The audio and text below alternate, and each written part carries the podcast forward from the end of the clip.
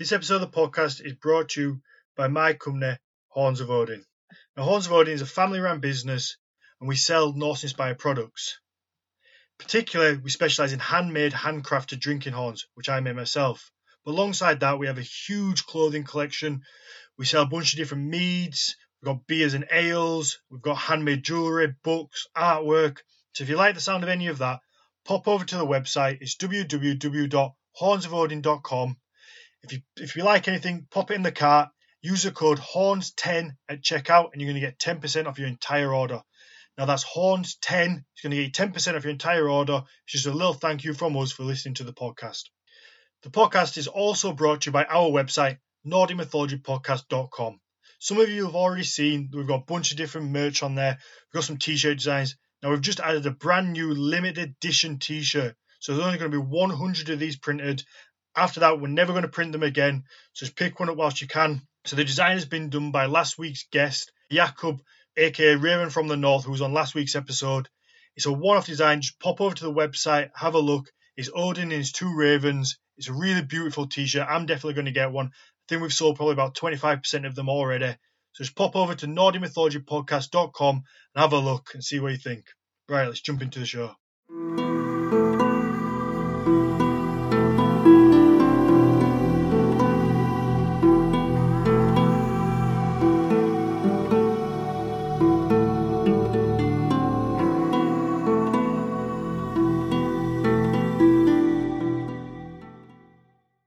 Welcome to the Nordic Mythology Podcast. I'm Daniel Farron, corner of the company Horns of Odin, and I'm joined as always by Dr. Mathias Nordvig.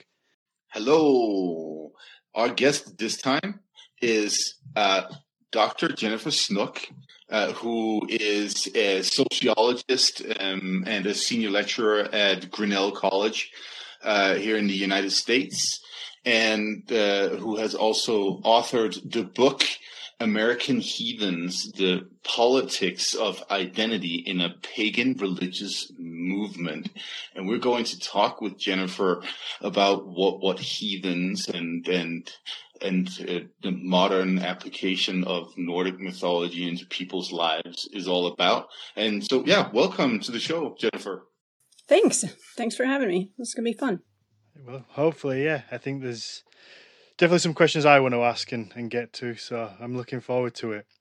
Before we jump into like American heathenism in particular, I think we should kind of do a box ticking exercise of giving definition to some of the terms that we'll probably come across. Because I know for me, you hear kind of heathen, pagan, Asatru, um, and I don't know if there's a difference between them. I don't know what each one necessarily means in a traditional sense and in a modern sense.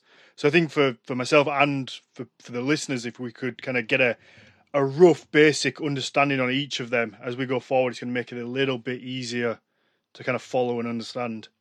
So I was let's Right. let's start with heathen. Okay. So heathens are sort of the specific kind of paganism under that umbrella of people who um, sort of look to inspiration to pre Christian Northern European um, paganisms, like the stories and the folklore and the um, you know myths and legends of, about the the gods and the heroes and and the creatures up there um, and that's their that's sort of the foundation for their spiritual uh, practice, their worldview. It's it's a whole sort of cultural system um, based on those myths, and and then of course all of the assumptions around what it what it meant to be heathen back then, and then how people adapt that to sort of a modern interpretation. So there's, and I imagine a lot of your audience is heathen. I imagine. Mathias, were you gonna? Yeah, and and of course this is this is sort of where where we run into I would say in modern times, uh, contemporary times, we run into a bit of a, a discrepancy between what what what is popularly um, otherwise understood when somebody uses the, the, the word heathen, right? Mm, It had there's this that whole like uh, cultural context that has been um, established by uh, uh, Christianity being the dominant religion, at least in, uh, in, in in Europe and North America for some time now. Um, so so sometimes um, I think. Um, at least for, for, for, Scandinavia, what we see is also that people use the term heathen simply to, to, to denote that they're an atheist. Mm-hmm. Yeah, that was one thing I, I, I kind of read as well was some people use that, which seemed kind of wrong in my eyes. I guess it, in my basic understanding, I've kind of always seen it as a heathen is somebody who doesn't follow like the the main three religions, kind of Judaism, Islam, and Christianity. Anyone outside of that would be heathen, but still believing in some sort of God. Whereas an atheist would be somebody who believes in no God. So I always kind of wonder how people conflate the two or put the two together. Yeah, I think that that use is, is in the United States as well. When they talk about when people say heathen, you'll hear them call people like a godless heathen, um, and that's usually in reference to just people who are not Christian specifically, um, and or or people who who are somehow immoral or sinful.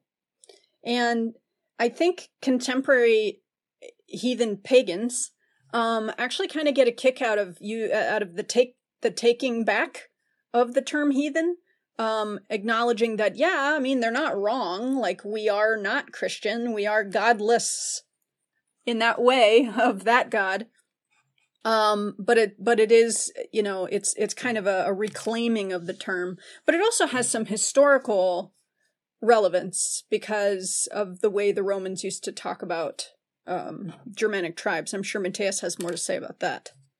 Okay, Mathias, give us. I would say, give us the definition of what a heathen would have been in, in the Viking Age, then I guess.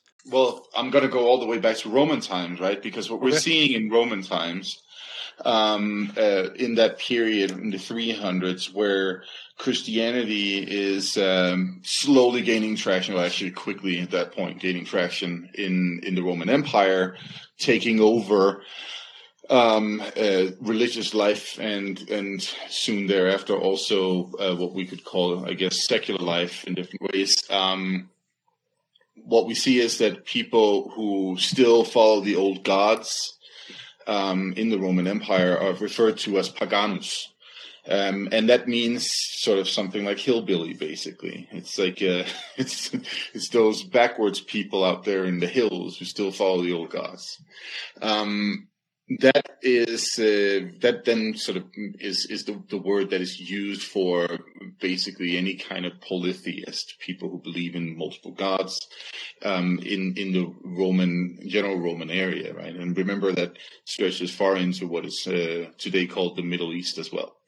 Um, and then we have these Germanic tribes up north um, on the other side of the Alps and uh, and the Rhine um, River in Germany and uh, they are in contact with the Romans. And the Romans, uh, as they have converted to Christianity, are of course referring to these Germanic uh, peoples as paganus, uh, because they don't believe in just one god; they believe in multiple gods and all that stuff.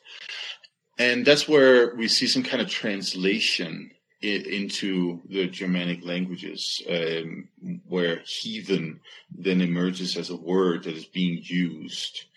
Um, and I think the first literary evidence of the word is actually uh, Wulfila, um, the the the Gothic missionary who writes the Gothic Bible. Um, he he uses the word, but it seems actually in in that context to mean a person of the commons. So somebody who uh, not a, a hillbilly like Paganus, but uh, somebody who um, is uh, is associated with the uh, the community. And so there is something to be said for a, a, Germanic, original Germanic meaning of the word, because you, you may English speakers may uh, note that heathen sounds pretty similar to heath. Um, uh, these uh, these areas uh, that uh, nowadays are uh, sort of in northern Europe, at least like relatively desolate areas. Um, but but that word seems to have been used for the common uh, grounds that you would use for grazing and other things in those small agrarian communities that were living in northern Europe at the time. Uh, so there's something to be said for that word actually having something to do with community rather than you know hillbilly in a in a Germanic sense. But of course, there's a translation that then happens, and uh, and and heathen becomes the same as paganus in uh, in Latin, and uh, and that's how it's also used in um, in the old Nordic languages in the Viking Age. Heathen um, means uh, some some kind of hillbilly. And when you start reading the saga literature, that's also where we like find those stories where it's always, you know, King Olaf is uh, on some kind of journey far into the north, and then he happens upon a small island somewhere where there's this little backwards community that worships worships a horse penis and all that stuff. That's usually how it goes in the stories, right? So did heathen start out, I guess, as a derogatory term to be used negatively towards a group of people? I think so. I, I, I think I think that's that's when um, um, I mean that there's an internal use in in the Germanic peoples and their languages, which would also include the English. Um, but then, uh, but then that's it. It soon becomes sort of like the Germanic translation of paganus um, and and then uh, is used derogatory in a derogatory sense um, by mm-hmm. by the urban communities at least. Okay, so it it seems that pagan and heathen is almost the same thing, at least originally. Is that still the case now? Is there is there a difference between heathen and pagan today?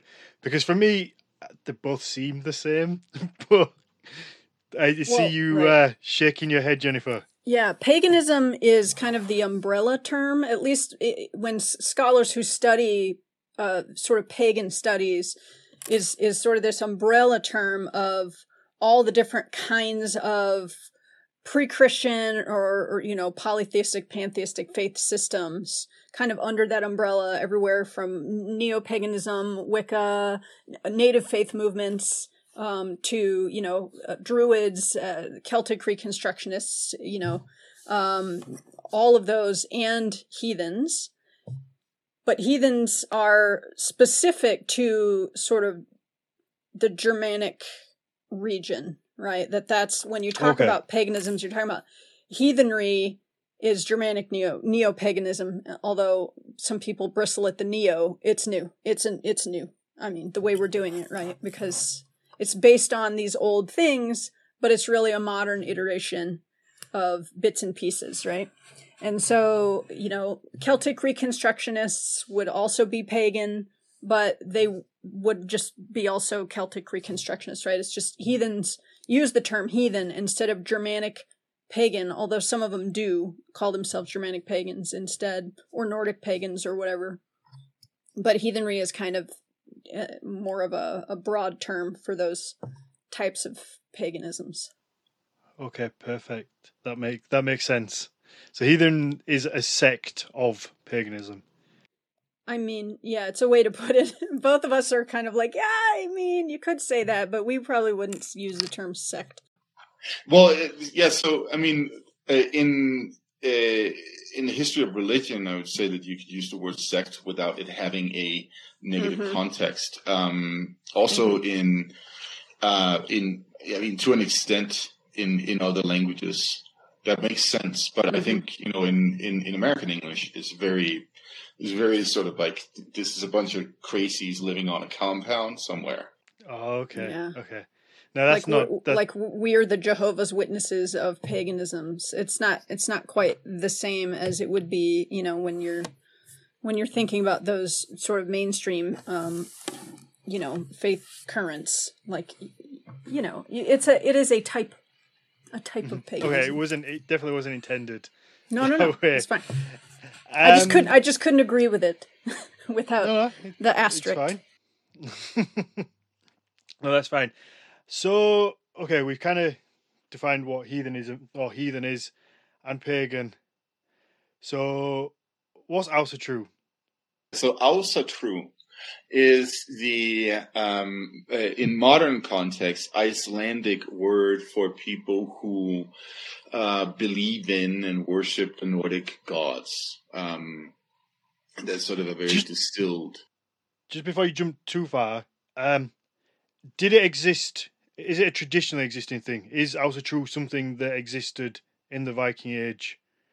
It, as called that yeah no it's that that's not uh, what what anything was called. And and it's not even originally an icelandic word actually. It's a, it's originally a danish word. So in the 19th century um, different scholars talking about the, what we today call the pre-christian uh, scandinavian religions uh, we say plural religions instead of religion. That's a relatively new thing too. Um, they back in the 19th century they would talk about it as uh, in in in Danish um, as uh, Asalære or Asatro. So Asalære means uh, the teachings of the Aesir, the primary uh, uh, group of gods in, in Nordic mythology, or um, Asatro means the belief uh, in those gods. That's the word that they would use, and then that uh, was adopted in, in Iceland as well as as something um, that uh, that Icelandic scholars that at the time were primarily sort of like located in Denmark because Iceland was part of the, the Danish uh, kingdom at the time. Um, they they would be using that term as well, and that's how Ásatrú then became um, a, a word in Icelandic, and then you have the uh, the 20th century rolling around where people start actually you know defining a modern modern belief or belief system. Um, or sometimes especially in iceland maybe even just like a, an idea of some sort of like cultural adherence that has nothing to do with christianity. And and that's how Ásatrú then becomes a word that is used um, in Iceland and in the rest of Scandinavia, and also pretty much at the same time when when uh, um, the the early uh, Scandinavian um, communities and the Icelandic Ásatrú Félagið, for instance, uh, sort of formed and and gained recognition. At that same time, we also see that word um, precipitating into North America and being used, and that would be in the 70s, 1970s. Um, mm-hmm. And so, so that's that's really how that word comes into play.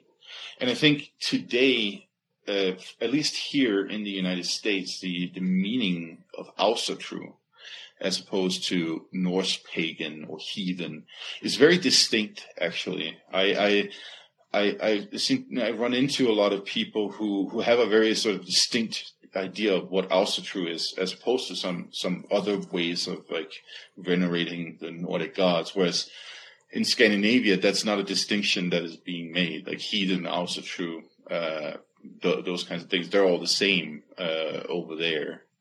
Um, but mm. but yeah, I don't know what what do you think of that, Jennifer? Well, I'm thinking of, at least in my field work, a lot of a lot of heathens using, of course, the Americans pronounce it Asatru because that's phonetic, right? Um, think you know how they they identified it as, as Asatru or because they that, that that that's kind of just what they knew it was called. Um, and you know whether that was specific to Scandinavia or whether they were also using sources from from Germany or from Britain or whatever they didn't they didn't really make the they didn't articulate those distinctions very frequently um but but some of them do like now that's changed right? You know just in the last few years um people are thinking of that as more specific to Scandinavia but but I think what we're getting at Dan is that there's there's Asatru if you think about the sort of the Scandinavian stuff but then there's so many other different flavors of heathenry right? Mm-hmm. There's like people who um for who do like uh kind of um Germanic based like German German sort of based heathenry and they call it like continental It's like, it's a different sort of a different flavor. And then people who are like, you know, trying to figure out how to do the how to how to really sort of revive or pay homage to at least the um the heathenry of their Norman ancestors, right? Or I mean it gets it can get very specific. Mm-hmm. But they're all heathen. Mhm. okay. Right. Yeah. And just uh, to roll back to something that you, then you asked, um, what, what was the term that, if there was a term that was used sort of in the Viking Age? The only thing that comes close is uh, a, a couple of saga mentions from the 13th century, of course, um, uh, of of uh, what they call uh, fortsider, uh, which basically means ancient custom. Mm-hmm. Um, and this is contrasted in the sagas with, Nisider, which means the new custom, which is Christianity. So, so there's that distinction that shows up, and that word forsider, or those two words, um, ancient custom, is also being used um, by by different groups um, in in different places uh, uh, in modern times to denote um, something perhaps even more specifically Nordic sometimes, or Mhm. maybe even less specifically Nordic. Um, I've seen it tr- been translated into Old English and uh, Old Saxon and Old High German as well as uh, by by certain groups here in the, the U.S. who uh, closely associate with these parts of, of Germany, for instance, and and uh, and England. So so that's also sort of like another way to, to add flavor to to your particular brand of of this heathenry. Sounds like it's uh, in true fashion complicated. Okay, so so here's here's one. Do you do you have to believe in a god to be heathen?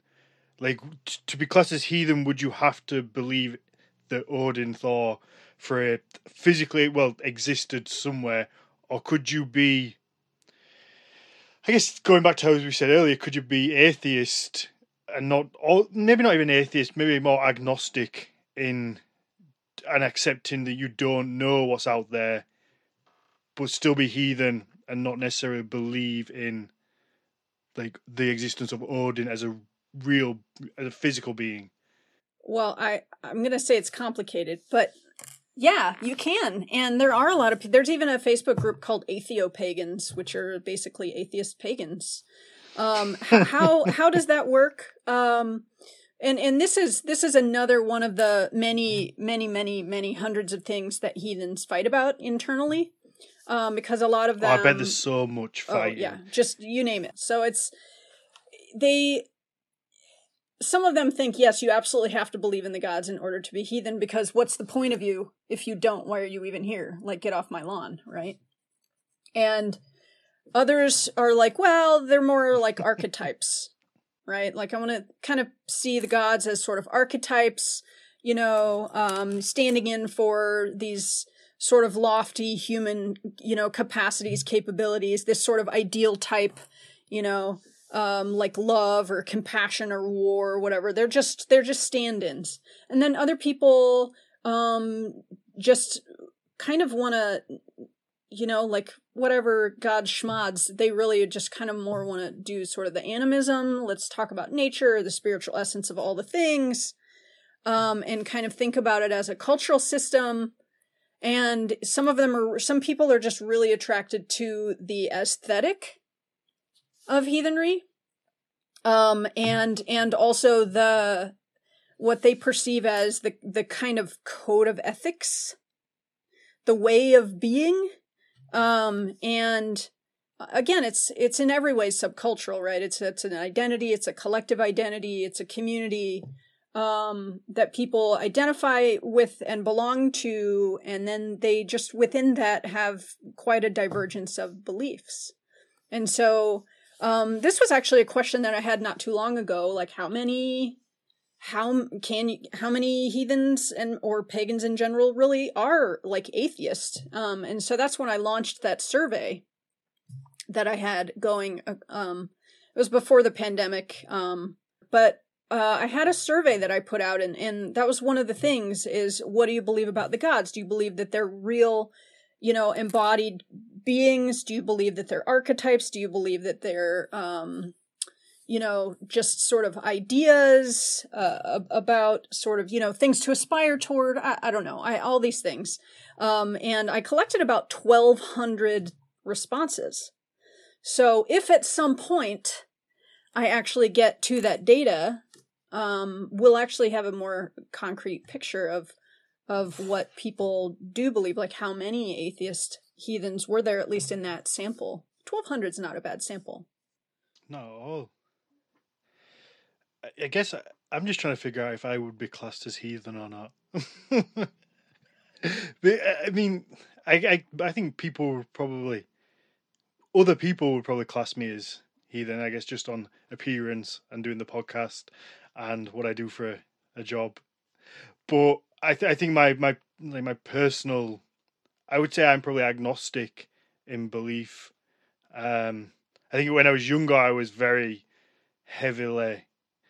I was, I'm a stubborn bastard, so I was very much atheist when I was young. I was like, no, there's nothing, nothing. And then as I grew older and got a little bit wiser, I think, I think I then was just more of the, I don't know, and I'm happy not knowing. I don't need to know. I just it is it is what it is. But I, I also think that there are things you can learn from the mythology in a sense of like morals and lessons and you can learn things from these figures like Odin and Thor that you can apply to your life. You don't have to necessarily believe in it as a god that existed or doesn't exist or however you can just they're they're almost these created characters that do exist in no matter how you look at it, they they do exist in some capacity, whether it's a physical god or it's just a creation of man. These things do now exist somewhere, and whether it's in your you know it's in your imagination. So they do kind of you can apply these things that you learn from them without having to necessarily believe that they still exist. Does that right. make sense? I hope that makes sense. It, it does. and it sounds just like the conversations that heathens have among themselves, right? Just thinking through what are all the possible ways to be heathen? What are all the possible ways to believe?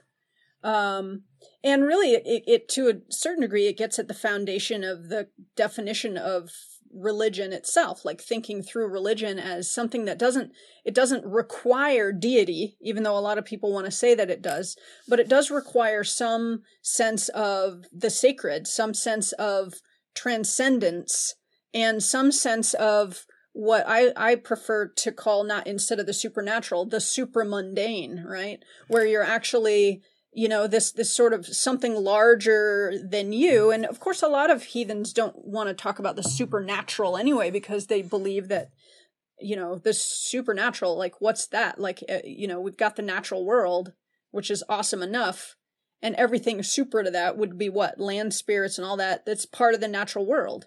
So it's mm-hmm. still right we're not supernatural we're natural.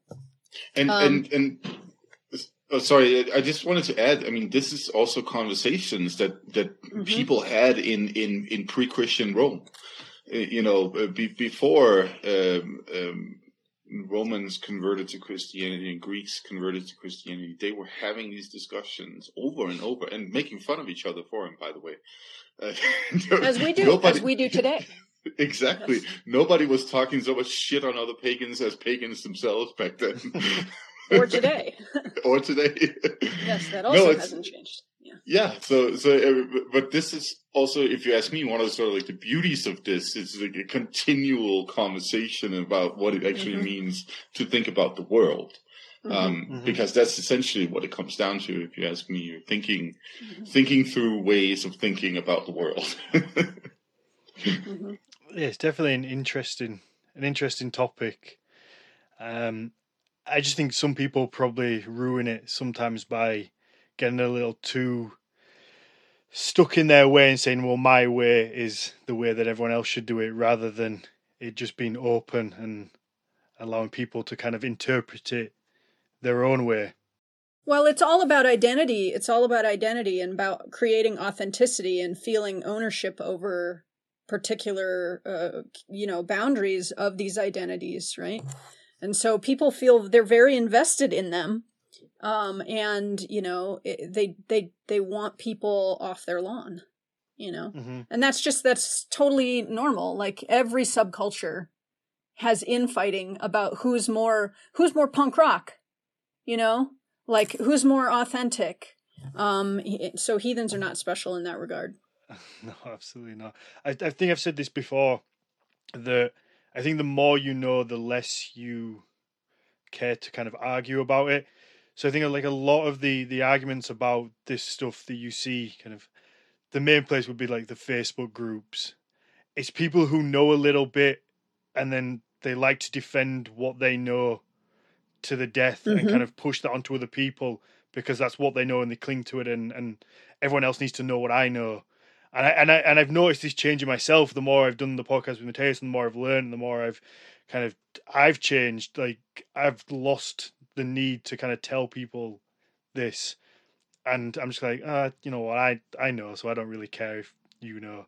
But I think that that does, like I say, I've noticed that. I'm not ashamed to admit it. I've kind of I've noticed that in myself. This this the more I know, the less I feel the need to kind of Mm-hmm. dictate to others how things should be. Yeah, that's that's funny because I it, it makes me think of all of the things that the heathens that I sort of studied and hung out with for all those years that made it into the the book that the things that they thought they knew about old Norse religion, pre-Christian old Norse religion or the things they thought they knew about Norse mythology that you know, and I'm a sociologist, so I wasn't really digging too deeply in what they what claims they were making. My whole job was to talk about what those claims meant in sort of the larger scope, right? Um, and how those claims were connected to identity, community, etc. But then, as I thought about those things, I, I I recall like reading on Facebook conversations people would have, particularly with Mathias and other scholars who who that's that's their bread and butter, right? Is Old Norse religion, and they would ask him these questions that everybody that I had studied took for granted as true, and he would just piece apart bit by bit why that was bullshit, not true, never happened. And I just remember just this feeling like, oh my god, like if like what would they all say if they knew this much if they knew that everything that they hold sacred is based upon this illusion of continuity this this illusion of of truth. Like it's not it's none of it like I, I just had this epiphany of like we're making it all up. Like i knew we were making it up but i didn't know the extent to which we were making it up. And and then at that point i was just like well you know why yeah fuck why bother? I think you have to be a, s- you have to be willing to you have to be comfortable in saying you know we don't know certain things. Whereas I just think some people just aren't happy to do that. They want like things in boxes and they want it to be perfect and neat when it's not. I think one thing that's important to keep in mind here is that uh, as somebody who's a, a scholar of this material, I I was once uh, just a dumbass who didn't know anything myself, right?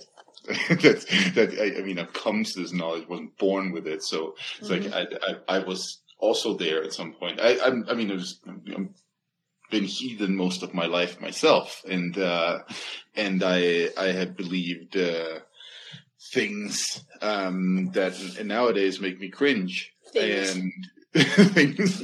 Um, and and so so I, I think that you know it's it, if if you want to if you want to relate to a tradition of any kind. You should do your homework, if you ask me. Like that, that's that's sort of the, the scourge of modern human beings in general at this Mhm. point because uh, we have been through so much modernity at this point that that uh, that like we have to actually like piece stuff together now the, um, ourselves. Yeah. The thing is though is you read any of these forums where new heathens are going to and they're saying hey i'm new to this. What should i read first?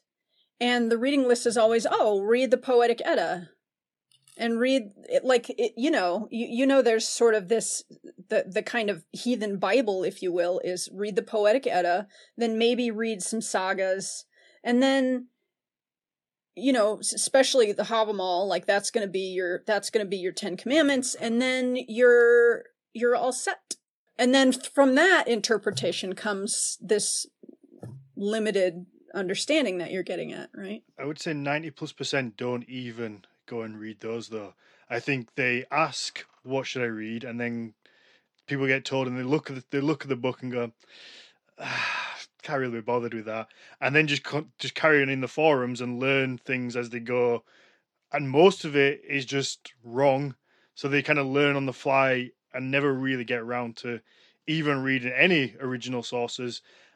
But they're just learning from other people they've never learned from the original sources, and it just snowballs into this big pile of just mess. Because I, I, think people, yeah. people, people are lazy though. They want to learn until it actually comes down to learning and doing the hard work, and then suddenly they don't want to learn. It's like if you look in any rune group on Facebook or anywhere like that, it will be a, a group of people saying, "I want to translate Dave into runes, or I want to translate, I want to make a bind rune for my like my dad and my son, or something like that." And can you do it for me?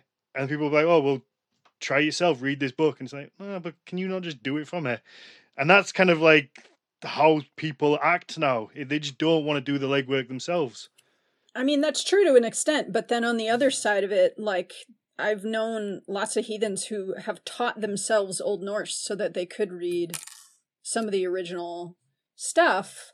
The the problem I think happens when all these people are reading all this stuff, but they're not asking the scholars whose lifeblood it is to put that stuff in context and and mm-hmm understand a more nuanced interpretation of it and what stuff has been sort of thrown out and what stuff has been, you know, like the cutting edge, right? Those conversations aren't because they're inaccessible to a lot of people. Well, that's one reason why we started this. Did, yeah, and and and I just want to add a couple of things here. As a scholar of this field, uh, one of the just interesting things. Uh, just not you because you're too busy. no. So, so, no. What I wanted to say is that it, as somebody who observes these uh, groups um, of people out there who believe in this stuff, um, um, as well as being part of them myself and and being a scholar and all that stuff. One of the interesting things that I've noted over the years is that um, modern uh, uh, heathens Ásatrú or whatever they call themselves, they're usually somewhere around 50 to 70 years behind in, in, in theoretical developments in the field of Old Norse uh, studies um, and, and religious studies in general. Right, so so so this is this is the interesting thing, and it looks like it's actually changing now, where we're seeing the introduction. It's it's moving faster, and we're mm-hmm. basically seeing the introduction of of uh, of sort of more up to date uh, material. Um, but but just go back 10, 20 years ago, and mm-hmm. and it was very obvious to me that they like I, I, could like see how what this person is saying right over here in the corner is basically a riff off of uh, Sophus Bugge. Uh, and his theories on Old Norse mythology back in the late 19th century. That kind of stuff, like you could pinpoint it in time where people's ideas came from. Mm-hmm.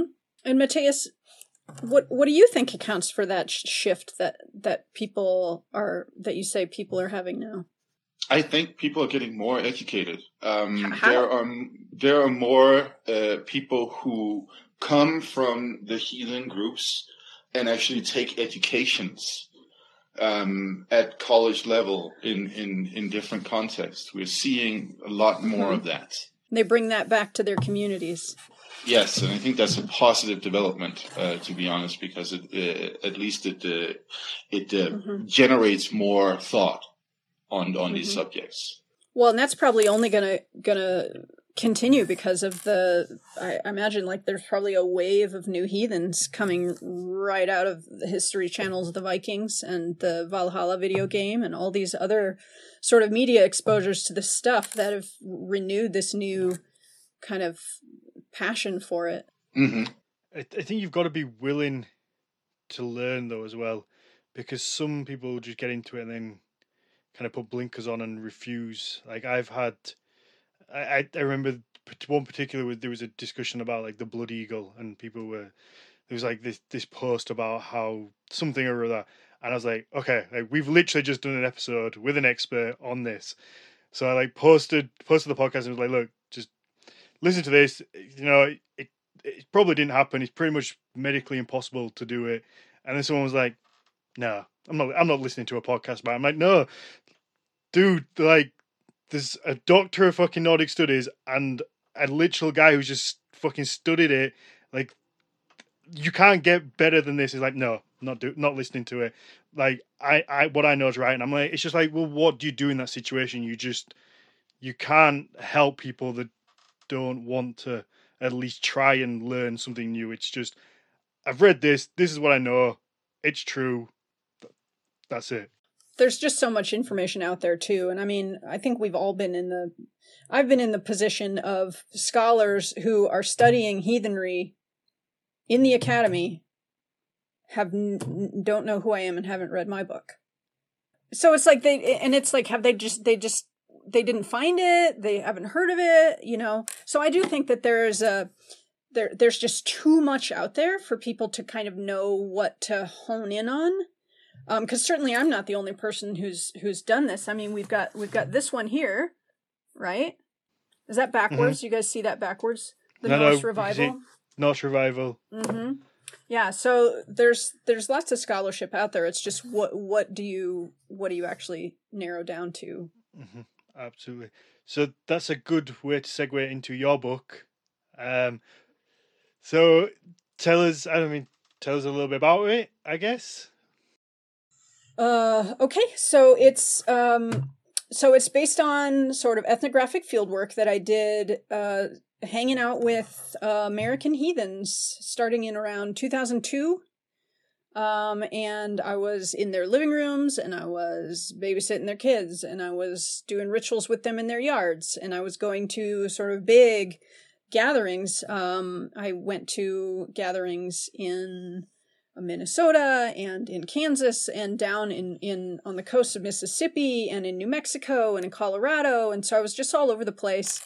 Um, going going to these gatherings and just talking to people and and hanging out and you know of course just asking an obnoxious amount of questions. And um, also scouring old publications and reading sort of old conversations that people had had and um, talking to people who'd been in, in the scene for you know decades right? And i so so that's the sort of the basis for the research and then from that, I kind of put together some themes of what seemed to be patterns of things that were important to people or that had broader implications.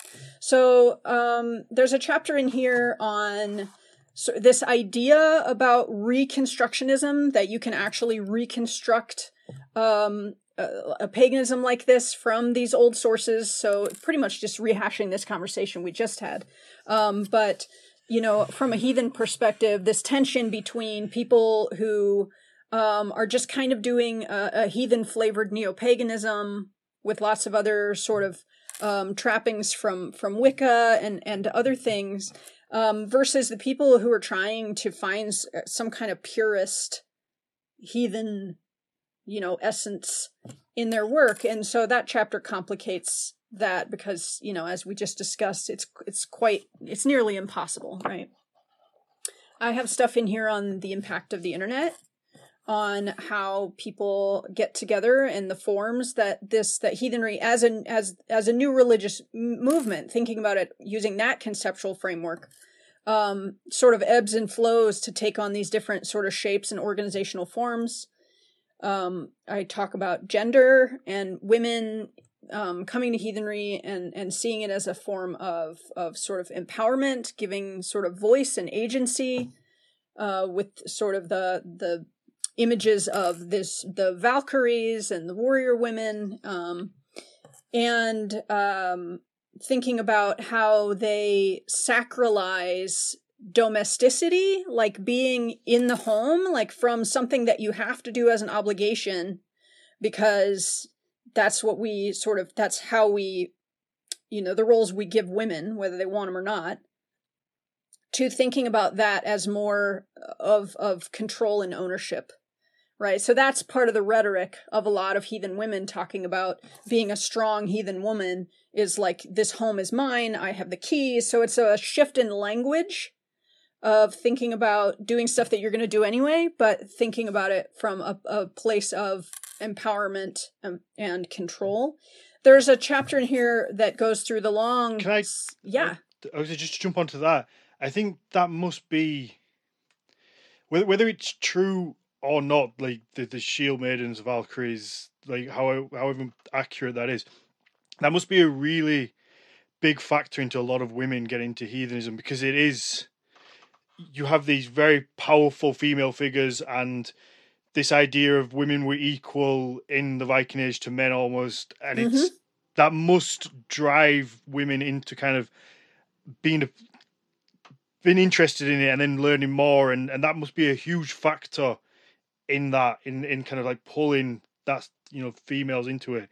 Yeah, absolutely, and and all of the women that I talked to, um, you know, ha- had had that to say about how empowering it was um, and how it gave them a sense of not just being a badass but being in control of mm-hmm. of otherwise uncontrollable situations um, I talk a lot in here about race and ethnicity, the concept of whiteness, and thinking of, of heathenry. Uh, it really complicates how white people are trying to revive a, a kind of ethnic identity you know, to to looking looking at heathenry as kind of a continuity to these ancestors that they had from a place they've never been, but that they're somehow connected to as a way of kind of reformulating race in their minds instead of just being white. Well, it's almost you have to be. I think we spoke about this with Kai.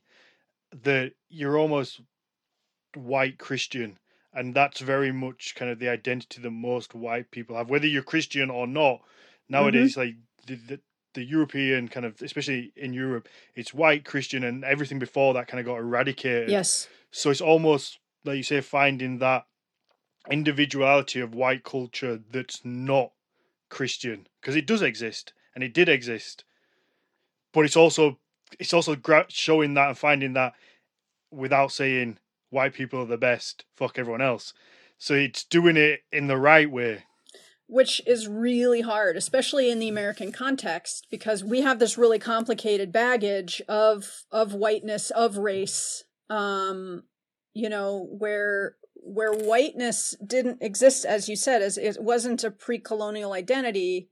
It's a product of colonialism. It's a product of of sort of Christianity and slavery, um, constructing a whiteness against which they could measure blackness, right? That that that that would that came out of that institution, and in this country, you can't. There's there is no such thing as, for example, a European race. European is not a race, and so when people want to be like, well, I have Northern European ancestors. Well, cool. Like what kind? You know, because you're not just you you can't just say I'm European and then that that's not a race, right? There's nothing to be proud of by just being white if that's the conflation you're making. So I complicate it in that chapter because for a lot of people they really they want that kind of that kind of ethnic identity and, and this is in the in the literature on um, on race and ethnicity uh, particularly among white folks you know they've they've talked for a while about how third generation immigrants often want to reclaim their ethnic identity that their parents didn't really have and their grandparents tried to get rid of to assimilate. Mm-hmm. But then come third generation, they want it back. And so they do the work to try and sort of reinvigorate that identity. And for heathens, that identity just takes kind of a uniquely heathen flavor. Um, but that, but it's hard to do that in a, this context where ethnicity is so often conflated with race right that those those are two different categories of thing where race is based on um, dynamics of power and oppression and ethnicity is the bearer of culture so you've got these two competing ideas that people just don't understand um, how to really work with um, so that's that's some of what's in, in, the book. I probably talked way more than you wanted about that, no, but no, that's no, no, that's what's in there now. I think we should start my first question, and then we'll work his way through. And I'm sure we'll probably circle back to the whole racing. Um, like American Heathen, Mhm. what would you? How would you describe that as being different to maybe like European heathen or just heathen in general? Is it its own thing? Yeah. Yeah, because it's in this place. And so every heathenry, wherever it happens, is going to take on the local flavor of the sort of the politics and the economy and just sort of the, the zeitgeist of where it is, right? And so for American heathens, well, they are Americans doing heathenry. So they're going to do it with a lot of these sort of American conundrums, right? They're doing it with this sense of sort of rampant individualism right? Mhm. In this system that really has this strong myth of meritocracy that's really beset a lot by these ideas of of race um, and nation and uh, you know it, it's it's kind of a set of unique problems and maybe they're maybe not un- unique unique but they're american and it creates a kind of american heathen and also the fact that heathens who are heathen here they're not they're not over there. They're not in the place where heathenry comes from. And Mhm. so there's a lot of things that they can't take for granted including the ownership of a place. So there's lots of romanticizing and imagining and lots of pilgrimages to iceland. Lots of getting your dna tests done to show that that, seems you to be a popular one. Mm hmm And you know, and again, this it's it's a crisis of modernity. It's a crisis of sort of identity in the here and now. Um, just trying to figure out how to claim a slice of self, right? Um, and so that's I think pretty unique. And also, there's not as much environmentalism um, in in this country or among uh, or among heathens um, probably more among sort of American Druids than anyone else, but not not as much among American heathens as perhaps other kinds of heathens. And they they tended to be at least in a lot of my work. Um, I mean, they were of course a lot of people on the right and and some people on the left, and but a lot of people in the middle who were like libertarian, right? Which is also a special kind of American thing. I I- I have no idea what libertarian is. So what is it in a nutshell? Is that possible? Just so I can. Yeah, explain libertarians, Mathias. Oh shit. um. So so um. Okay, libertarianism is is is a, uh, a minimalist state kind of concept, right? So, uh, uh, get rid of, uh, at least in sort of its most idealized version, get rid of as as many constraints as the government can uh, will will put on you, and and basically shave it down to the bare minimum. And we know this in European politics and in in different kinds of ways, right? I mean, there there are different political platforms that that have similar ideas. Um, and so, uh, uh, so, so that's that's sort of like a very broad, um, like flimsy way of uh, of describing it. In in many in many contexts, I've actually seen uh, libertarianism sort of like uh, tipping towards various kinds of uh, of curious nationalisms and and and other.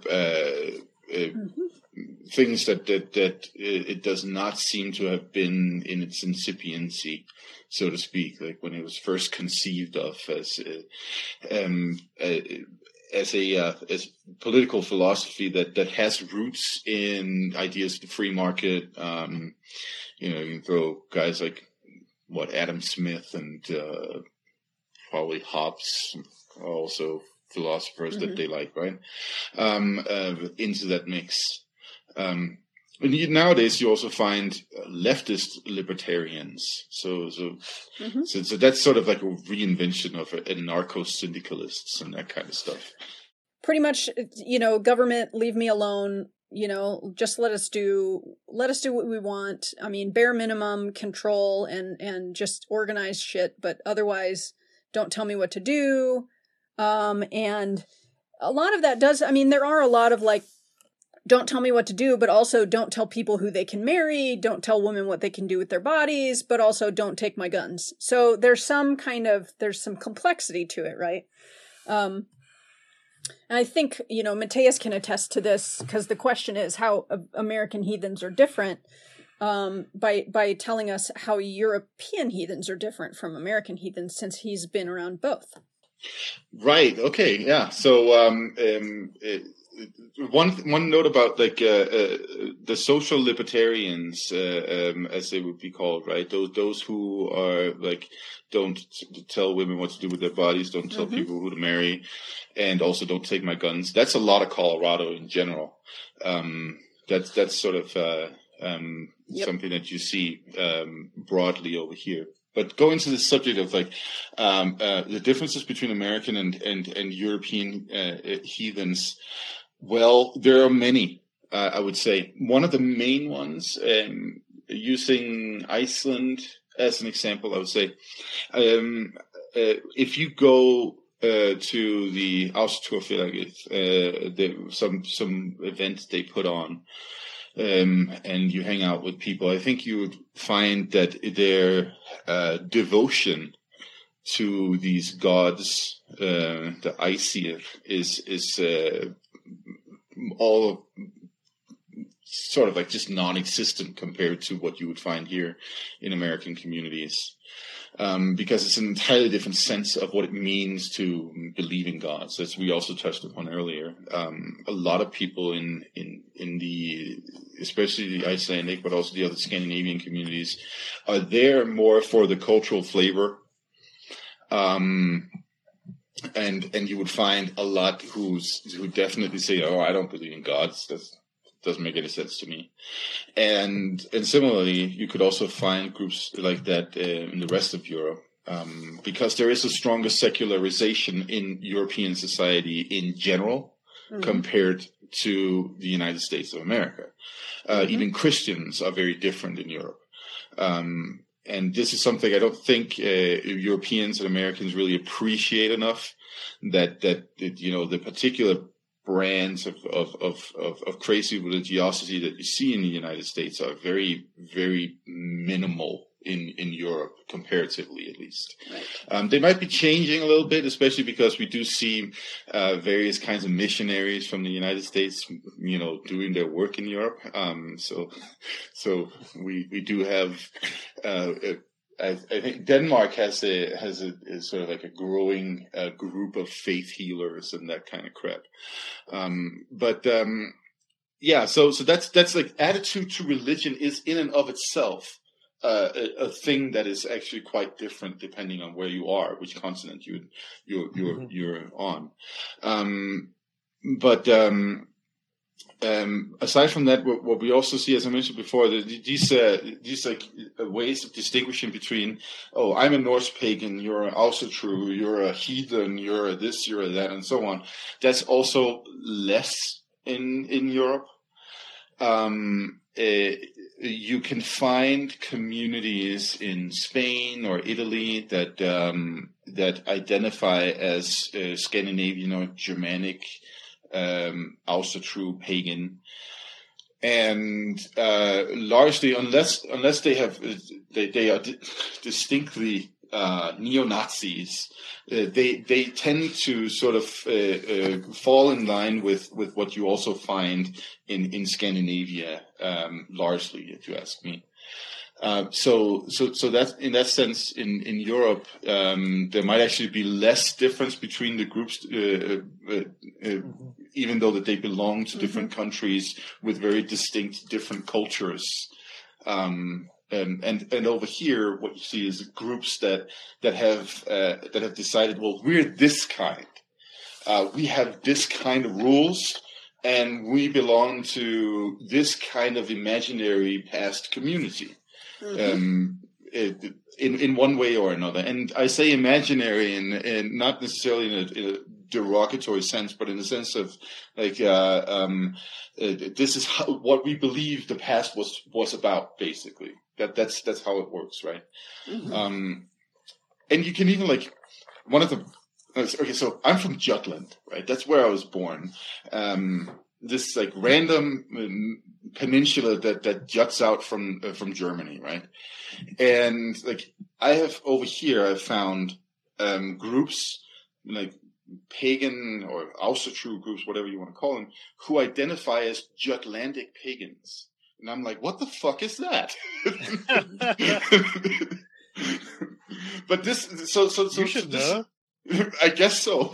So apparently, the, like this is like this is like a group of people uh, who's uh, um, who have traced their ancestry to that random ass peninsula from northern Europe, right? Um, uh, uh, and and then they have fashioned, based off of, of course, Norse mythology to some extent, they fashioned uh, a, a, distinct Jutlandic flavor of that, whatever the hell that means. um, I mean, good for them, I guess. But uh, but as as somebody from Jutland, I I I don't. You don't know. I don't understand. so, so, Jennifer, what do you think the reason is that there seems to be such an interest in in this kind of Norse heathenism, I guess, in America? Like you, like you say, it's not mm-hmm. technically the land where it came from. So right. what makes it what mm-hmm. makes it such a big? Because it is, it does, it certainly seems to be such a big thing. Um, I can only go on my personal experience and kind of you know we ship a lot of products out to America. It's it's mm-hmm. other than the UK, America is by far our biggest our biggest market. So there is obviously a huge interest there. Mm-hmm. Um, is there kind of a single thing we can point to to say this is why, or is it just a multitude of different things? No, yeah, I mean, I think it's it's everything that we've discussed thus far, right? Thinking about um, some kind of ethnic identity, a sense of belonging, um, you know, like creating a kind of a connection to an imagined place and and and people. Um, you know, kind of imagining that you belong to a peoplehood, right? Uh, also, you know, it it the there's probably something about the the Viking aesthetic and this idea of the warrior ethos that appeals to the American spirit. Um, that is, you know, I don't want to say warlike, but you know, like uh, militant in that way. Um, than perhaps Euro- Europeans. Um, and I, I do think that the aesthetic is appealing to a lot of people, right? This idea of sort of, it's kind of like, uh, you know, a bit more if you're going to be a pagan, like this is the badass way to do it, right? I mean, there's so much cool. more. There's so much more, but that's just some of the mm-hmm. things off the top of my head. So one thing I was going to ask was, uh, I think I've men- I think I've mentioned this before as well. Kind of this I not necessarily that the current culture is that it's negative to be a man, but this hyper masculinity is kind of frowned upon almost in current society how do you think that plays a part into it that kind of these Viking males were seen as quote unquote, you know, very masculine males. So this kind of almost not not in current times losing that, but some people it's kind of it can be seen as being negative. Do you think people go in that direction towards Vikings because of because of that? It's kind of another way to reclaim Right. There there is a there is a very special kind of American manhood that is sort of more um and and scholars have documented this. I mean, Michael Kimmel wrote not too long ago a book called Guyland, you know, and and in in his other work, you know, and other scholars have talked about sort of the crisis of masculinity um because men over the last few decades, you know, their their wages have stagnated, right? They're no longer single earner households, right? They're kind of no longer taken they can't really take for granted totally that they're it's sort of the top of the the top of the, the king of the mountain anymore because now you've got a bunch of women and people of color and others that are demanding respect, demanding equal access, um, so to a certain degree, you know, men have have had to cope with this sense of loss even if it's an imagined sense of loss of sort of power and and prestige over the last few decades. Um, and heathenry this sort of viking manhood provides men with this sense of of masculinity that i think is is healing for some men um, but at the same time is is easily abused right um, I do think. Sorry, is that loss? Is is it actually imagined?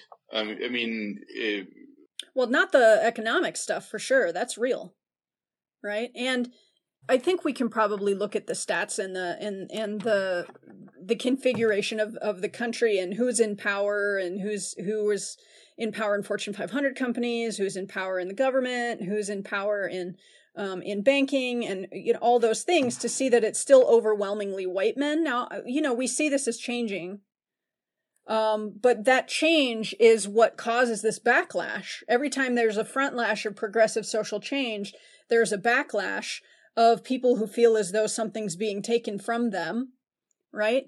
Um, and that manifests in a lot of ways. And it's not to say that all men are having those conscious feelings that they're, they're thinking this through and like people are taking stuff from me. But, but it's this, it's this crisis of masculinity, you know, writ large in, um, in the United States at least, where heathenry is one avenue toward reclaiming a particular kind of manhood. Um, now that that goes in a variety of ways, right? That can go in sort of the the biker gang white supremacist way.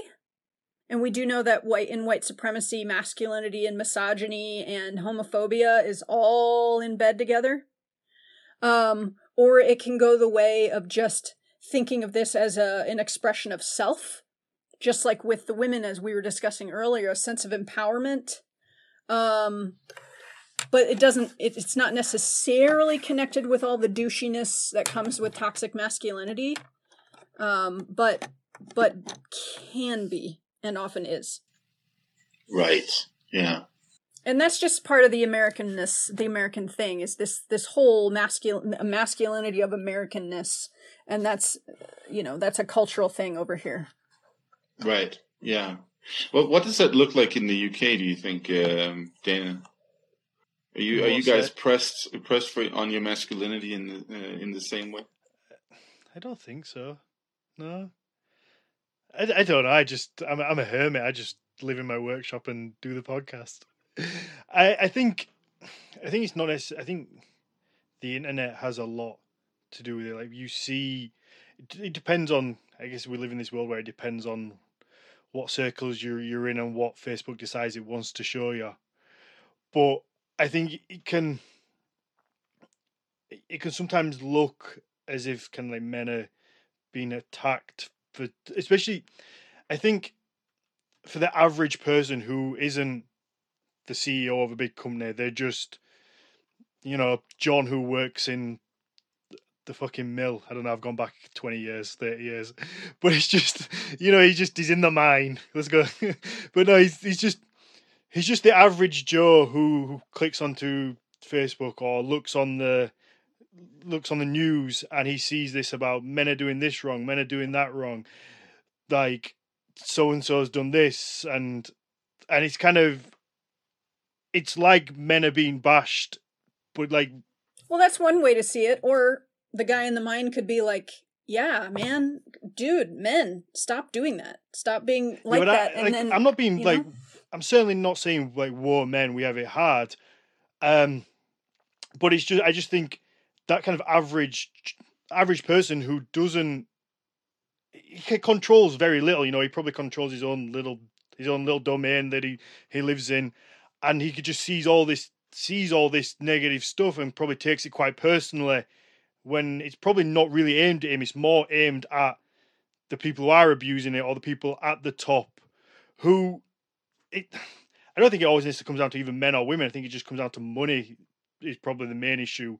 And it's whoever is at the top has got the money, wants to keep hold of that, doesn't want to share it, and that's probably the most toxic thing. Um, so yeah, that that's kind of like my thought on it is that just that average average person or average man might feel like they're attacked when they're just kind of going about their everyday business, going you know going to work, coming home. Yeah, no, it, it's interesting to talk about and, and, and consider because uh, like across cultures, um, uh, or between cultures, because uh, I like um, as a as a Scandinavian man, I I I haven't felt particularly you know attacked or anything from from the the, the modern developments um, so, so I mean, different Scandinavian countries have their own Me Too reckonings as well. Mm-hmm.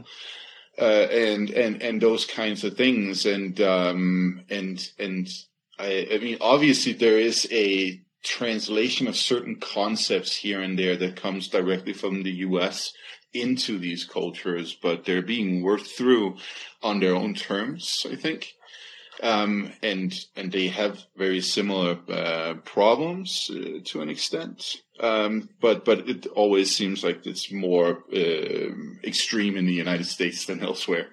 Um, and this is this is something that, that that's interesting too to consider that, that the uh, the ideas of like what is a man in that context. And mm-hmm. what what are what are men looking for when they go to heathen stuff? What i mm-hmm. tend to find is like some rando talking about gender roles from the 1950s and i'm like that wasn't fucking gender roles in in the viking age. Like that's not how it works. Mm-hmm. so okay so so you didn't go back to you know wearing a floppy hat and and a suit and a tie. Like because that's what that is right? Like that's not that's not the viking age I think I think a lot of it's just hanging out with like-minded people, um, and I just I think you know some men might go to it because it's just that community feeling of hanging out with other dudes that think like you, and no matter like I don't think there's anything wrong for just wanting to hang out with other guys equally you can just hang out with you know hang out with anyone but there is something mean, I've, I've played i've been in sports teams all my life and there is a different camaraderie around like being in a rugby team and it's just like a bunch of a bunch of guys are doing things you you're on kind of the field you're willing to put your, your bodies on the line for each other it's kind of a brotherhood and i think that a lot of people search for that because it is when i stopped playing rugby i inherently just missed that straight away and it wasn't you know I didn't miss getting beat up on the field. I just missed that closeness to a team of like other guys that think like me, and we were kind of in this environment. Um, but I don't think that necessarily means that you dislike women in any way because I like to hang out with women just as much as as that. It's just you. It's different things. I think you can have a situation where you have a bunch of guys you hang out with, and then it's just another part of your life. You know, one of the things to, perhaps that I could add to this is to put it in a broader context. When we're thinking about American heathenry in particular, we can trace it back to how it started as the Viking Brotherhood. Right? Stephen McNallen starting the Viking Brotherhood right around the time in the 1970s when the second wave feminism was really loud right? And there were goddess spirituality movements and all of this new age stuff and, you know, um, women were were, you know, getting loud and um demanding, you know, equal treatment. And so like like the other men's movements of that time, like the Promise Keepers or other men's rights movements, which were again a backlash to the front lash of these women's rights, women's spirituality movements, the Viking Brotherhood popped up as a way for these dudes of like mind to get together and sort of experience and, and reclaim a sense of manhood um, on their own terms. Now, I'm not making any value statements about that. I'm saying they they that's what they wanted to do. They needed that in that social, political, economic moment. They made a group. They did the thing. But heathenry has since then just only recently started to chip away at that baggage of being hypermasculine, masculine, dominant, sort of in in in the aesthetic, in the way that heathens talk about heathenry as being sort of a warrior religion with warrior ethos. Um, you know, to to a, a group that embraces sort of the perhaps more compassionate side of things to more family focused right? Um to include women in its leadership. And certainly there there are some flavors of of of conservative heathens that have reconstructed that old 1950s sort of women in the kitchen you know don't cut your hair wear a long skirt sort of uh, you know brand of of family um using heathenry then is sort of again this this way to sacralize and justify those arrangements as you could do with any faith system really. Um so i mean again it's it's complicated. Yeah it's complicated with assholes being assholes. Yeah it just i think it just seems like there's different groups within heathen some of them some of them are nice people some of them are not nice people who want to interpret it their way and I don't think there's ever going to be there's it, there's no like ultimate place where everyone's just going to agree. Everyone's you know everyone's free to interpret it, and you're never going to get rid of these people who want to be twats. no, but but when they interpret heathenry in a way that that dehumanizes others and and puts them in in in imagined or actual uh like way of harm then then those guys can fuck right off. Oh for right? sure. Um they don't just get to be assholes without consequence right? They have now interfered with other people's life chances and opportunities right? It, by contributing to these larger systems that dehumanize people. I think that goes for just anybody in general. It doesn't matter whether you're heathen or not. If you if you act that way, whether you're Christian or Muslim or anything or atheist, if you act like that, then you can fuck right off. So I don't think it particularly matters that it's it's heathen. It's just there's just shitty people in the world. Well, that's true, but but heathens have kind of cornered the market on a particular kind of white supremacist assholery. Yeah, right? that's that's yeah, I, I very much agree with that. So that that's that's really the problem that we, that we're seeing with sort of like this uh, these faith movements, belief systems, whatever we want to call them. Um, this is where uh, there's uh, one there, there's a large group of them.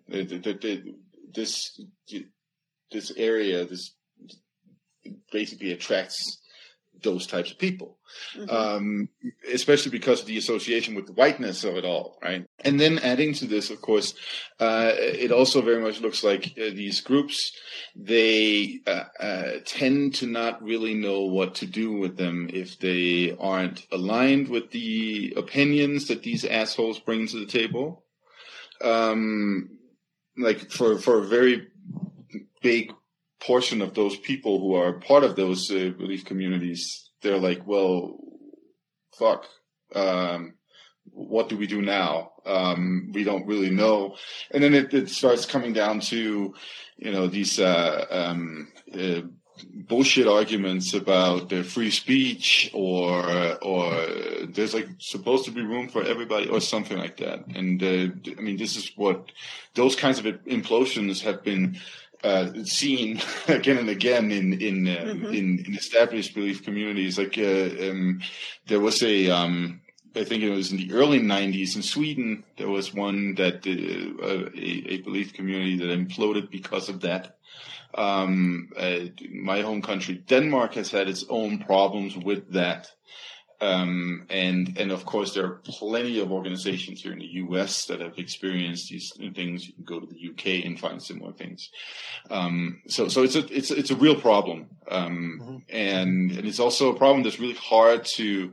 Uh, uh, to to handle in, in in different ways, if you ask me. But yeah, that that's the thing. How how do you handle it? As sad as sad as it is to say, it's almost an impossible task because it's not as if we're dealing with a club where you can say, okay, you're a twat, give us back your club card, you can't come in anymore, we don't want you here. It's it's this open ideology that anybody can identify with.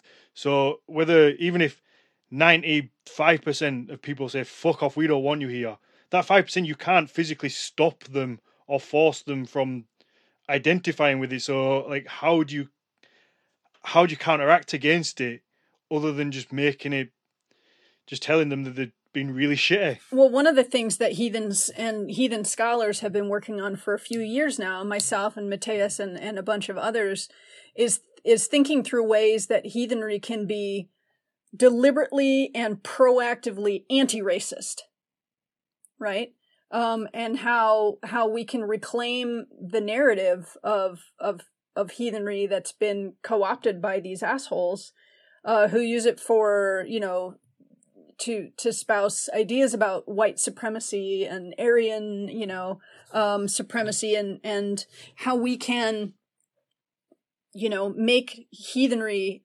anti-racist. Not just like we don't like racists but like do that proactive sort of more activist work of reformulating it in that in that way. Um and and it's been hard. I mean it's not impossible. It's work. And of course we all have jobs.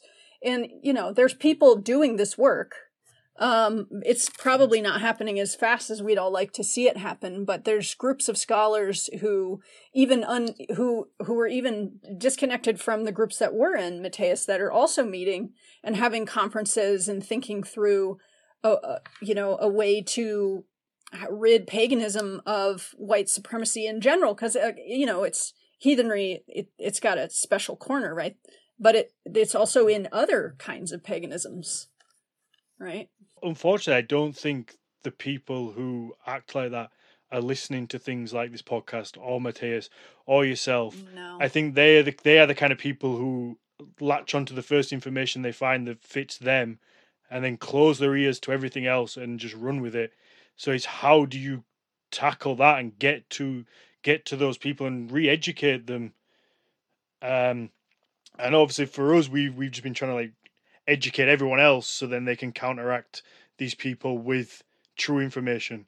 Well, so so this is where I would say that you know companies like yours, Daniel, uh, are a piece of that puzzle, right? Mm-hmm. Because you're a Viking branded company that uses non-white models. Already there, you're part of changing right. the visual uh, yep. aspects of what it means to be Viking associated.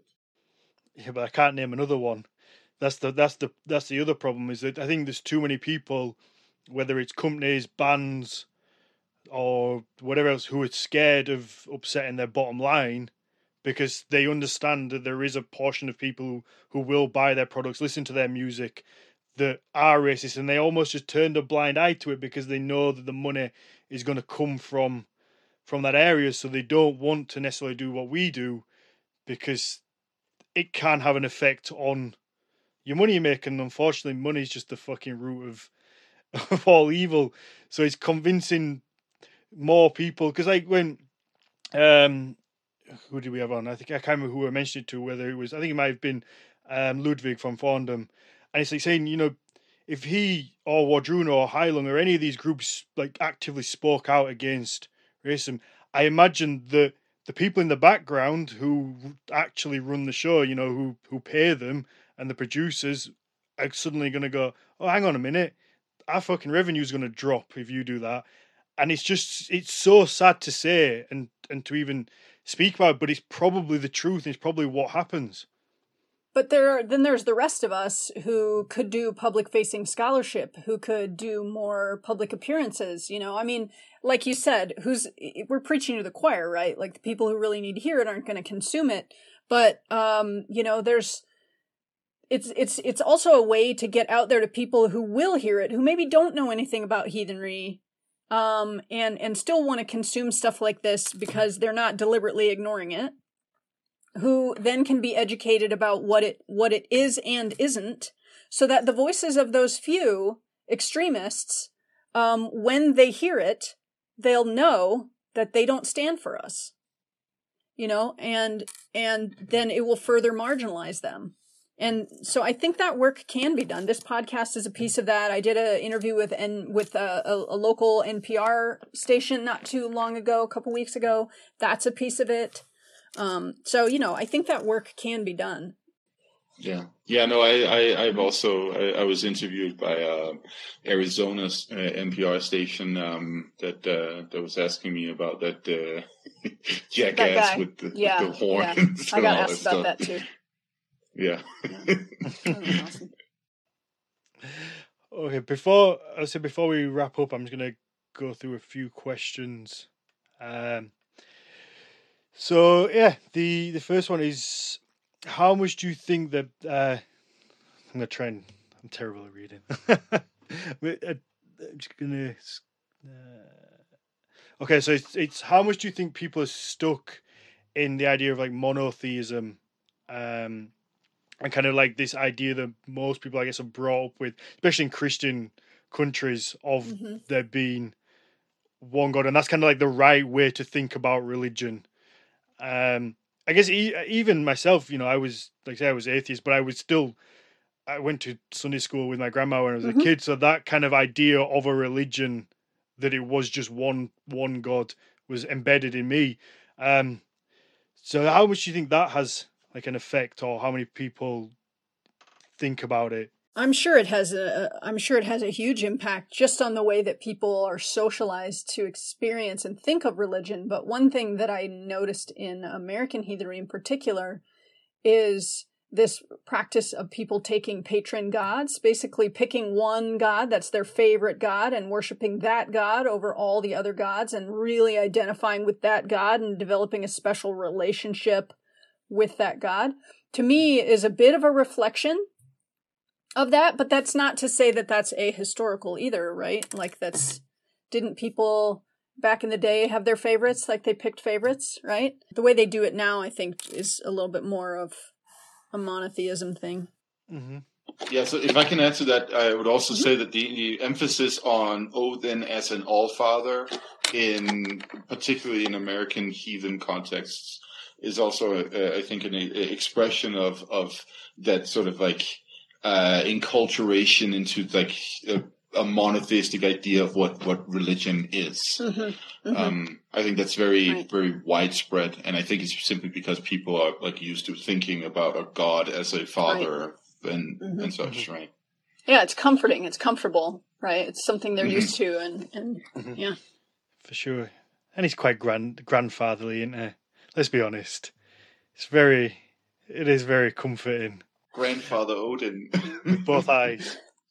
uh, okay, the next one is: Do you think the popularity of bands like Wardruna and Heilung uh, have had an influence on people getting into heathen, into heathenism? Uh, it's- they say that they are an atheist, um, but they do have some sort of experience of a spiritual journey when a like a Wardruna or Heilung show. And just to add to that, I think with like the Fondom episode last week was a good example for myself. Listening to his his album, um, I all like I say I'm agnostic, but I did have some sort of connection to his music, and definitely felt like an emotional feeling from that that I couldn't explain, but it definitely kind of happened. Yeah, I mean, if we want to carry the monotheism comparison, I think that those bands are for many contemporary heathens a form of spiritual music. Right? It's it's it's transcendent and deeply deeply meaningful. Um way beyond just like, hey, I like this music. It sounds cool. It's it is religiously significant and uh, to people who find that first and then do they find their way to heathenry through it? I imagine that happens for sure, especially with Wardruna. I mean, you can't really ignore ignore the heathenry in in their music. Um, so I think that I think that that probably I, I don't have the data yet. Maybe I do. I don't know. We should see. It might be in there, but um, you know, to to really know like whether people found the music first and then came to heathenry through that. I imagine it happens, um, especially as that music becomes more popular. Okay, so one question, Jen, was for you. Um, was what impact do you did you hope that American Heathen would have on the community when you were writing it? And I guess to add on to that, do you think it achieved that, or you got what you were you were hoping from it? Um, I, I'm not sure I really published this with many hopes.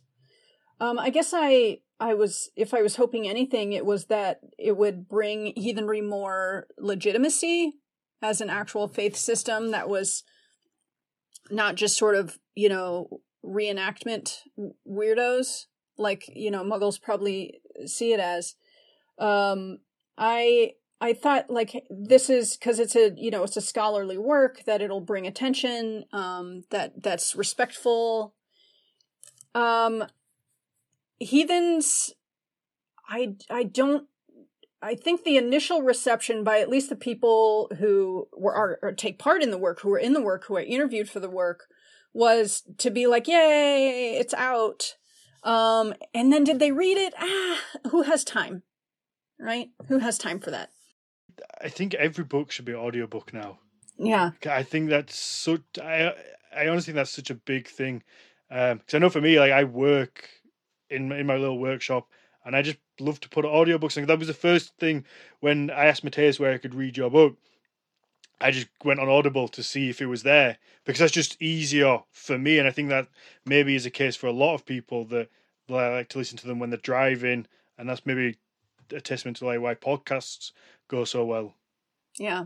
I mean, I don't know how easy it is to I get a book. Yeah, I don't know audio. if publishers. I don't know. Would they contact me and say, "Do you want to read this?" And for I, I haven't heard. I, I don't know how that happens. That that side of the industry is a Mm. secret to me. Um. So so they, it came out, and and a lot of people didn't read it, didn't have time. But and every time somebody says, "I've read your book and I really liked it," like I'm kind of shocked. Like it takes me aback that oh, you're one of the one of the few. Um, thank you for contributing to my twenty-five dollars in royalties this year. You know, um, and then and then what happened immediately as well was a bunch of these right-wing sort of men's rights guys reading it, getting to the gender chapter, becoming livid, posting mean reviews. Flooding Amazon with mean reviews. And of course, none of the people who liked it were reading it or would be nice were writing reviews. They had other things to do. Um, and so that was happening. And then, you know, people in message boards were just in general being being mean, being really mean. And then I got stalked by a guy who kept making different profiles to harass me via Facebook. And every time I would block it, he'd pop up again. And um, like we, when you teach in a university, like you're a public figure, people know where you work. Like your office has office hours posted. Like it's very, I'm very easy to kill. You know. So that that kind of made me basically just leave all the Facebook groups and just kind of turtle for a while. Um, and only now am I kind of resurfacing because a bunch of people keep asking me to do stuff. Uh, people suck. Don't let hmm people like that kind of. It's I know it's hard not to, um, but you got to try and kind of get rid of those people and shut them out of your mind. Um, I mean, especially with reviews, it's only you tend to find it's always. I didn't. only- I didn't even read them. I don't I care wouldn't about even bother reviews. because it's I don't always- even bother. it's Not only worried about the reviews. No. It's only shitty people that ever take the time, and that's it's really unfortunate because it's usually only the bad ones that people can be asked to go and write. It's the you know there's probably hundreds more people who really liked it, but they just read it, like it, tell a few people about it, put it down, and that's it. They don't go online and review it. So anybody listening, go and review it. I only knew about the reviews because some of my friends were indignant on my, like on you know, and they would Yeah. tell me like, "Oh, these people are writing these reviews," and I was like, "Yeah, don't tell me. I don't want to know. I don't want to know any of that. Don't want to know." Okay, last last one. Um, okay, what what do the the rituals consist of? And I imagine it's different for every for everybody. So how may it vary? I assume that kind of as a general thing. They didn't really give too much context. Well, in American heathenry, there are two main kinds of rituals. There's uh, blóts and sumbels, and blóts are just sort of a a general ritual to honor a deity or a, a season or or something like that. Um, and you know, people circle around and they say words, and there's mead, and um, usually people each everybody in the circle gets to share, you know, um, their words of offering or honoring of a deity. Um, there's often fire and uh, a drinking horn that goes around, and lots of shouting of "Hail!" Uh, and um, then you know usually like some feasting and hanging out. And the Sumbel is similar, except involves even more drinking during the ritual, and involves three rounds. Um, one round is to uh, basically ancestors and heroes. One round is to gods or spirit land spirits, and then one is oaths, boasts, or toasts. And then usually the last round is sort of a drunken revelry of singing and just telling everybody how much you love them and how happy you are to see them. And it's um, when when it involves a lot of people, it can go hours. and uh, which I imagine and, everybody gets a little bit more drunk yeah. as well. And if they're really formal events, people dress more nicely and they gift each other. There's some public gifting that sometimes happens. Um, at least that's how it's happened in all the places in the states that I've gone to. And the rituals are kind of loosely based on, um, I mean, let's be honest, McNallen took Wiccan rituals and he reformulated them because that was the basis for what he had. And he tried to heathenize them, and then that was what heathens had to start. They have since adapted this main ritual um, and just kind of uh, played with it and made it their own in a lot of creative ways around the country, you know, depending on region. Um, some of them don't use the horn or like they don't use the hammer to call like the quarters or whatever. This very Wiccan. Instead, they've decided that they're going to just carry fire around because apparently that was in a book somewhere and said that's what they did back then. Um, and so it's it, it's really it's really a, a fantastic way to build community I think it's another sort of community and camaraderie um, in in sort of that practice of of engaging with the sacred. Um, and it can be it can be a lot of fun and it can be really intense. Like some of the some of my most intense experiences um, have been in heathen ritual. I agree. Awesome. Yeah, like that. It, it can be very intense. It could also be some sort of like lame drunken therapy in the woods. Um, Yep. Like this, this, it, it can go in There's many different ways. There, there's also a place for that. Awesome. Let let's wrap this one up. It's been fun. It's been fun. It was a little chaotic chaotic at the beginning. We are without a producer this time, so we've uh, had to revert back to the old ways. So it might be a little haphazard, but we managed. We got there in the end. Hopefully, we can put something together. yeah. yeah. So, thank you so much uh, for joining us, Jennifer. Yeah, thanks for inviting me. All right. Um, do you want to just let people know where they can find you? I don't know if you're back on social media, if you have a public one, Um, or or just the book in general. If you want to shout yeah, out, I mean the book people can pick it the, the book is um it's on it's on Amazon. I mean, um and of course wherever else people buy their books, I'm sure their local bookstore could order it. Uh, what's the full book title? It is called American Heathens: The Politics of Identity in a Pagan Religious Movement, published by Temple University Press. There we go. Go and read it. Mathias, where can everyone find you? Well, you can always find me by my name, Mathias Nordvig, on Instagram. Um, yeah, go shout uh, slurs at me uh, after this episode if you feel like. well, please don't. I'm sick of that. oh, actually, most people are nice on my Instagram. Um, it's mostly the Horns of Odin that gets all the shit, right? Um, Sometimes. Sometimes. yeah so yeah you can find me there and um yeah you you should also always of course go find the nordic mythology podcast on facebook Yeah, you can also find Nordic Mythology Podcast on Instagram. Obviously, you've got Hans Odin on there. Um, my personal one is Daniel underscore fire under one.